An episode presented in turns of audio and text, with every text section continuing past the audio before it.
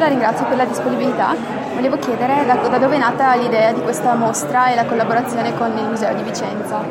Allora, eh, la mostra eh, nasce da una tesi di laurea. Io ho, insegno museografia alla facoltà di Lettere e Filosofia. Una mia studentessa per la tesi magistrale mi ha chiesto di poter simulare una mostra.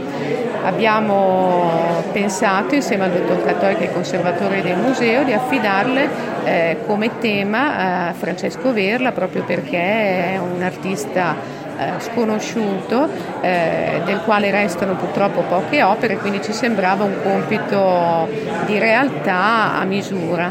eh, Ivana è stata molto brava nella sua ricerca, ha individuato delle eh, interessanti novità e quindi abbiamo pensato di passare dalla eh, simulazione alla programmazione insieme al professor Gali, che è stato correlatore della tesi, per cui abbiamo messo in campo questo progetto che è anzitutto, come dicevo prima, una mostra di ricerca, quindi una mostra che vuole indagare un artista che è sconosciuto al grande pubblico, ma anche agli storici dell'arte. Lo stesso eh, Quintavalle, venendo ieri a vedere la mostra, aveva la curiosità di vedere chi era questo Francesco Verla, quindi un po' una scommessa, perché insomma eh, mettere in campo una mostra di un artista sconosciuto con poche opere oggi eh, nel mostrificio generale insomma è una sfida, però io penso che il compito di un museo sia proprio questo, sia quello di eh, riuscire a riempire i tasselli mancanti per la conoscenza del patrimonio della propria, eh, del proprio territorio. Noi avevamo all'interno del museo una pala di Francesco Verla e quindi per me le mostre devono sempre essere collegate al patrimonio del museo, al territorio, ma saper guardare oltre, quindi non mostre campanilistiche assolutamente, ma mostre che possono aprire lo sguardo.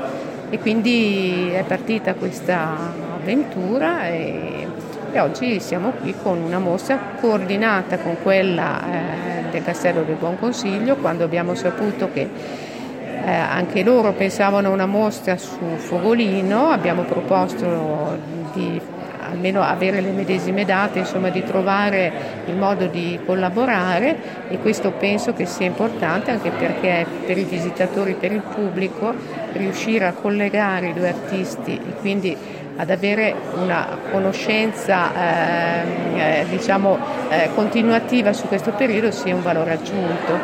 E come dicevo, il valore aggiunto di questa mostra è il fatto che, appunto, siccome parliamo a studenti, eh, uno studente eh, ora laureato ha scritto in catalogo, quindi ha partecipato alla realizzazione della mostra, gli abbiamo, da, abbiamo dato fiducia a Ivana.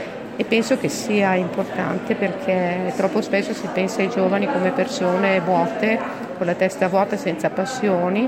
Quello che io dico sempre ai miei studenti: ci vuole la passione. Dove c'è la passione c'è anche la tenacia per resistere a questo momento così difficile. Se uno sa dove vuole arrivare e ha la passione, la determinazione, ci arriva. È un messaggio Eh, nel quale io credo molto, anche perché ho un figlio di ventisette anni che segue le sue passioni e credo che quella sia la molla che fa la differenza. Certo, è un bellissimo messaggio, soprattutto mm. per noi che siamo una rivista certo, di studenti, certo, certo. Quindi la ringraziamo molto e invito tutti i nostri ascoltatori a venire a visitare questa mostra presso il Museo Diocesano. Grazie ancora. Grazie.